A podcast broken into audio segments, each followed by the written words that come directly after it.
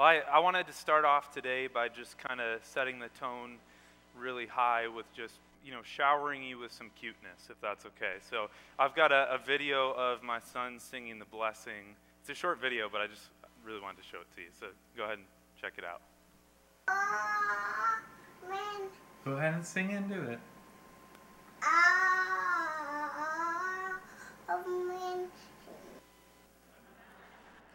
you can't go wrong by showing a video of your cute kid before you start preaching.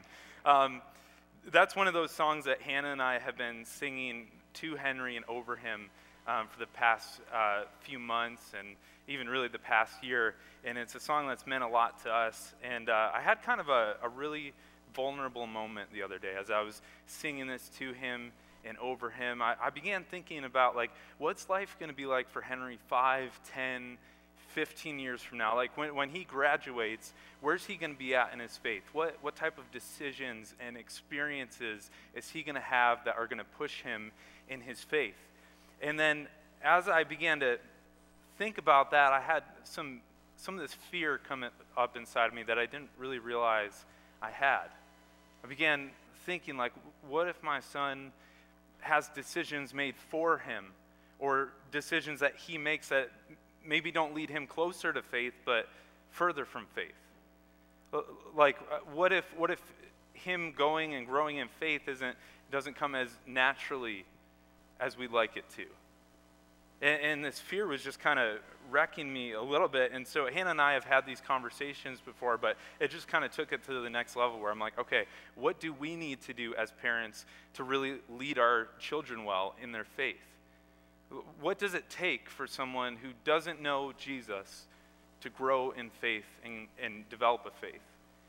And I'm sure that's a question that isn't unique to my situation. I'm sure you've asked that about family, friends, neighbors, coworkers. You're like, man, what's it going to take for them to really grow in their faith? Like, what's it going to take for my spouse? I mean, I've been asking them to come to church, and I've been telling them about Jesus for weeks and months and, and even years. Like, what's it going to take to help them grow? What, what, what's it going to take for my parents to grow in their faith and not just be Christmas and Easter attenders, but like attend out of this desire to get to know Jesus more? What's it going to take for my coworker to stop making those destructive decisions and truly grow in their faith? What does it take for someone who doesn't know Jesus to know Jesus? I was reading in Scripture this week, preparing for the sermon, in uh, Second Kings chapter thirteen. And this is at the end of Elisha's life.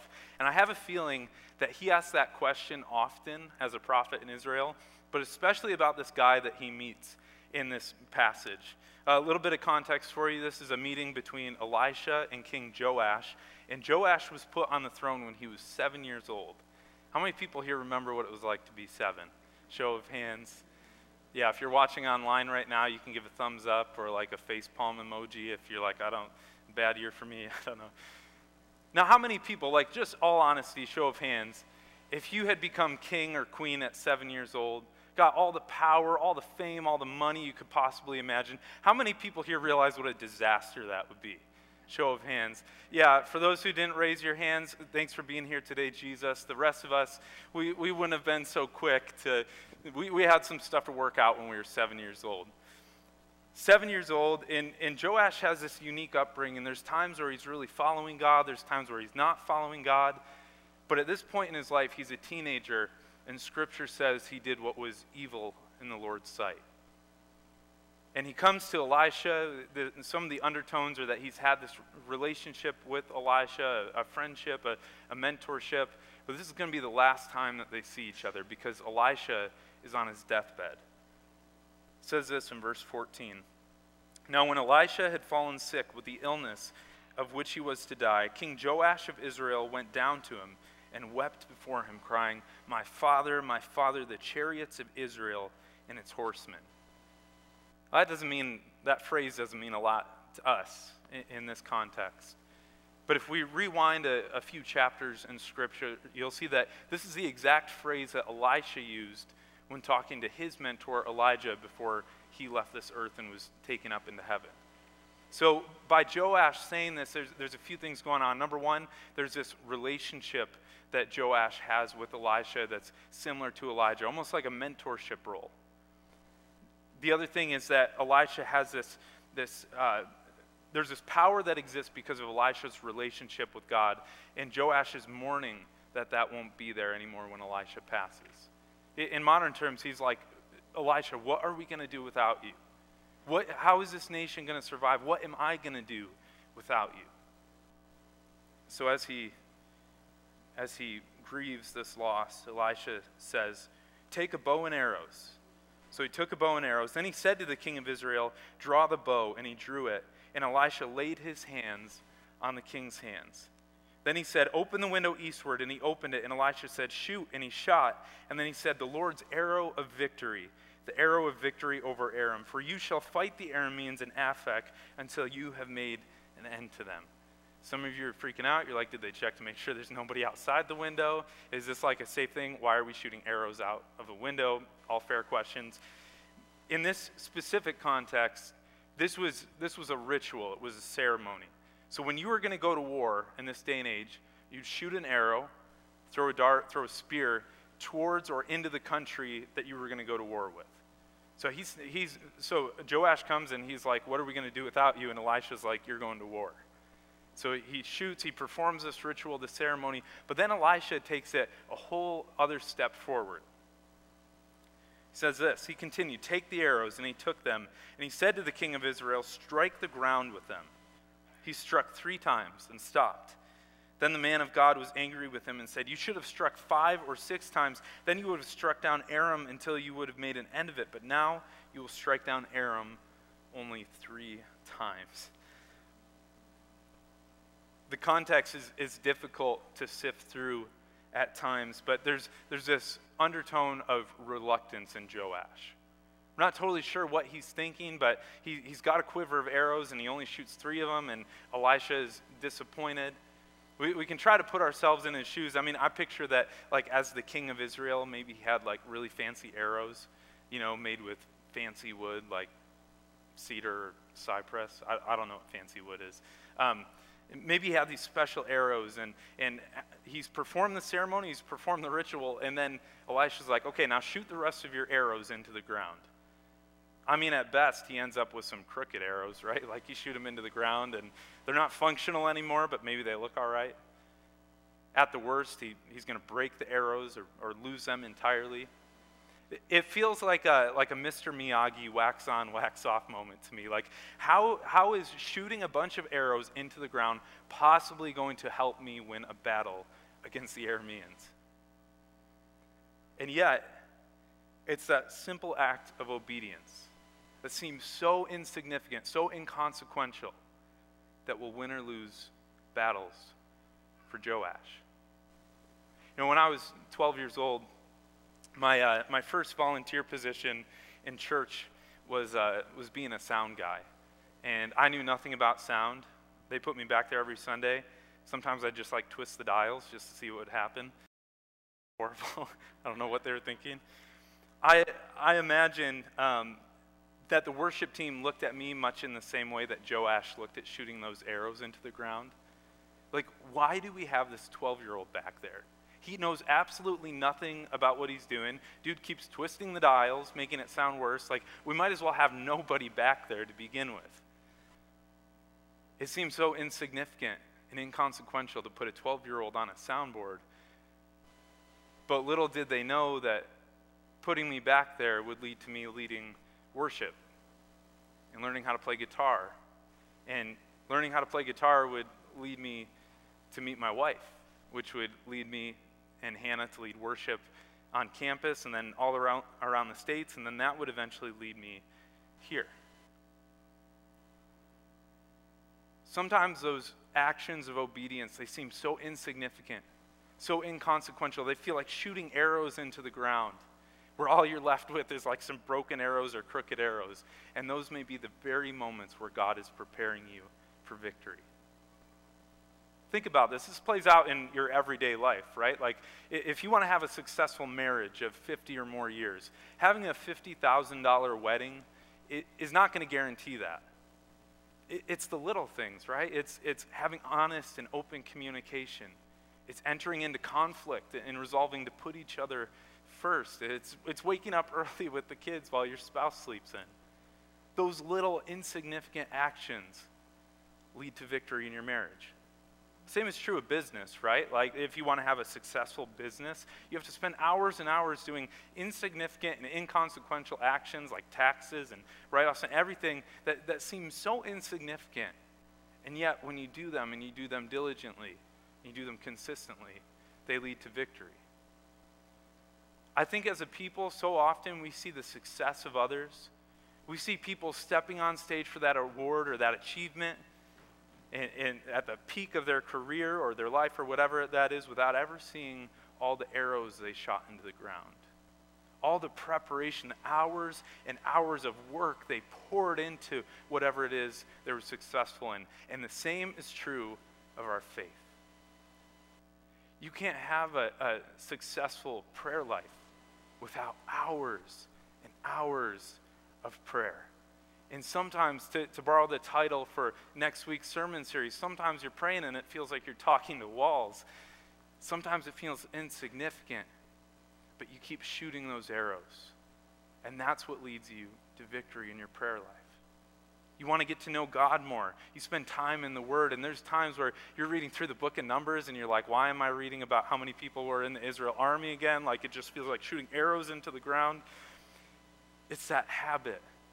It's committing to do the insignificant, the inconsequential things that will lead you to victory. You see, the first thing I notice about this text is that there are moments in our lives, and I'm going to call them crooked arrow moments.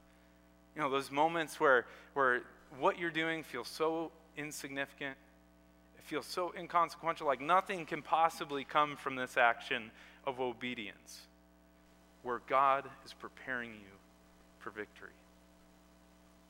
Second thing I notice is how amazing it is that a ninety-year-old prophet could have so much influence over a young teenage king. You know, a year ago, there was a man who came to our church, pre-COVID obviously. He came to our church and he was doing an assignment for class. And his assignment was he had to go to all these churches in the Thousand Islands region, and, and he had to, um, he had to experience their services, right? What he saw they did well, what they didn't do well, everything in between. And we were the last stop for this this gentleman. And he stayed for the nine o'clock and the ten thirty service, got the experience, and he came up to me after and he was like, how is it possible that you have a church where there's young and old and everyone in between participating? How is that possible? He's like, I've been to so many churches, and there's nobody younger than fifty years old at these churches. How is it possible? What does it take for the next generation to really step into faith? What does it take to see a young adult step into leadership, a, a young family take steps towards leading their families in faith?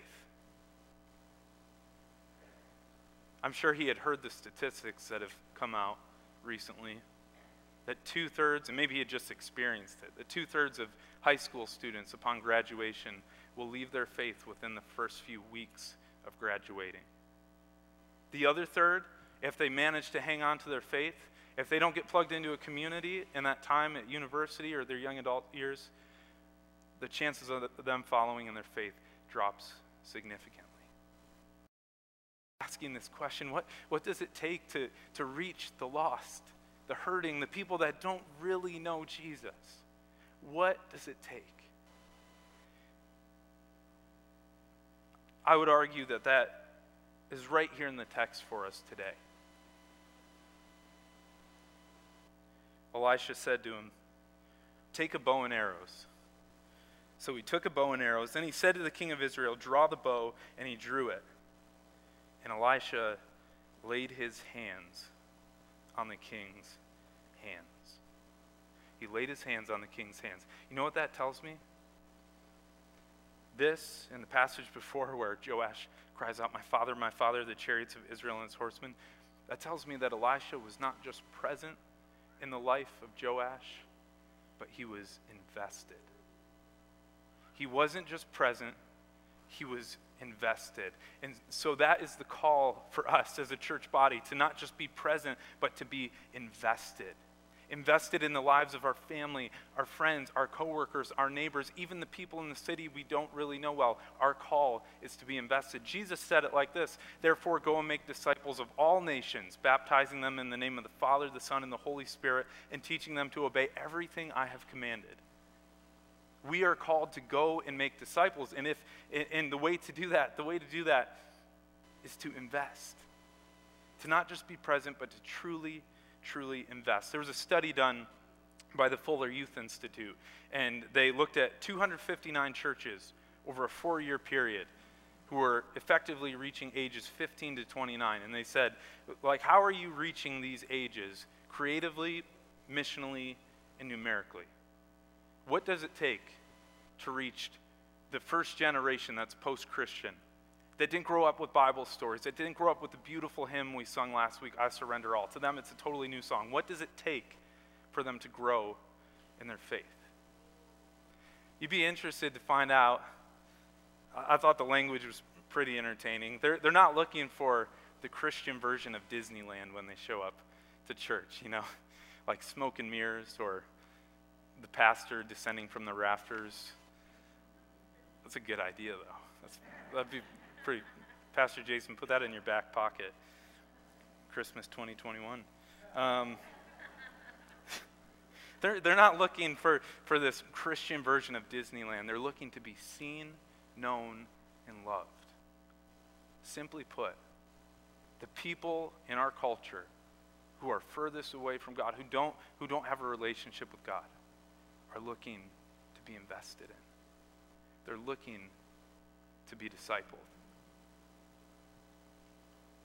One of the reasons that I'm standing here today is because of the older folks that took the time to really invest in my life, to pray for me, to pray over me, to spend time with me, to invite me to Bible study, to get me to come not only to Sunday morning service, but Sunday night service as well.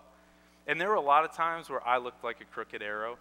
You know, I was, I was doing things at home that were totally opposite to the life of faith I was attempting to live in, in the church context. But those people kept shooting their arrows. They kept praying for me. They kept meeting with me, inviting me to Bible study, being present in my life, because they believed that God could use crooked arrows to prepare a way for victory. I don't know what that does in you. Maybe, maybe for you, you're like, have you seen me interact with a teen? Like, I don't even know what a retweet is. They, they keep saying I'm flexing. I don't, I don't know what that is. Or, or maybe you're a teen and you're like, okay, I hear this call to invest, and, and you're like, how am I supposed to invest in someone that's older than me? Or, or how am I supposed to invest in, in my friend's parents who don't know Jesus? Or maybe you're, you're somewhere in the middle and you're like, yeah, I, I can invest in my neighbor, but we have totally different lifestyles. We have totally different living circumstances. I don't even know where I would begin. But check out the end of this, this passage. It says, so Elisha died and they buried him. Now bands of Moabites used to invade the land in the spring of the year. And as the man was being buried, a marauding band was seen, and the man was thrown into the grave of Elisha. And as soon as the man touched the bones of Elisha, he came to life and stood on his feet. You may feel like your ability to connect with someone younger than you, older than you, in a different stage of life than you, is long gone and dead like a pile of dry bones. But we serve a God who brought a man to life with dry bones. We serve a God who parted the seas and walked on water. And if my God can do that, you better believe he can use your crooked arrows and dry bones to prepare a way for victory in this generation. So my challenge for you today is really simple. My challenge for you today is, who are you investing in? Who, who's that one person who's maybe younger than you, maybe older than you, maybe same age as you, who you're like, that person needs someone in their life who can speak truth into them, who can encourage. Who's that person that you're going to spend time getting coffee with? Maybe, maybe you're watching online, or, or maybe you're here in person. You're like, I don't know if I feel comfortable going out to coffee yet, or I don't like coffee. We've got Zoom, we've got texting, we've got Facebook, whatever that is. Who are you actively invested in? Who do you pray for regularly? And then I want to ask you, who's invested in you? Who's that person that's older, that's wiser than you, who can offer you counsel, who can offer you correction, who can be honest with you when you need it. I got to be honest, some of, some of the, the greatest moments of development in my faith have been when people who have been significantly older than me have poured into my life, have invested in me intentionally. So who are you discipling, and who is discipling you? I want to take some time in this next song just to pray about this. I, I want us all, including myself, to ask, who's that, who's that one person that starting this week I'm going to intentionally invest in? They might be here in this church right now. Chances are they're not. They might be a neighbor, someone you see at the store regularly. It might be one of your kids' friends. It, it might be their parents. And then ask God, who's that person that can invest in me? Who's that person that can offer me wisdom and correction? Imagine what would happen here in Brockville if we began to invest and invest and invest. As we invested in others, they would learn to invest in others. As we discipled others, they would disciple others. It'd be like a snowball rolling down a hill. We'd see more and more people grow, more and more people discipled. Can you imagine how that would change our schools? How would that change our city landscape? How would that bleed out into the surrounding region and into the Thousand Islands region? Could that be the spark of revival in Brockville? May we be a people, crooked arrows and dry bones and all, who act in obedience to the call to make disciples, whatever it takes. Let's pray. God, thank you for today. I thank you for every single person here, every single person watching online. I thank you, God, for the people that you have placed in our lives, who have spurred us on in our faith. And now, God, you're calling us to step out, to walk in faith. And I pray, Jesus, that you would help us to walk in obedience, even in those times when it feels like we're shooting arrows into the ground, where we're not making progress. We believe, God, that those are the moments where you're preparing the way for victory. I pray that you transform us. I pray dry bones will come to life in this Saint Lawrence Valley. We pray this in your name. Amen.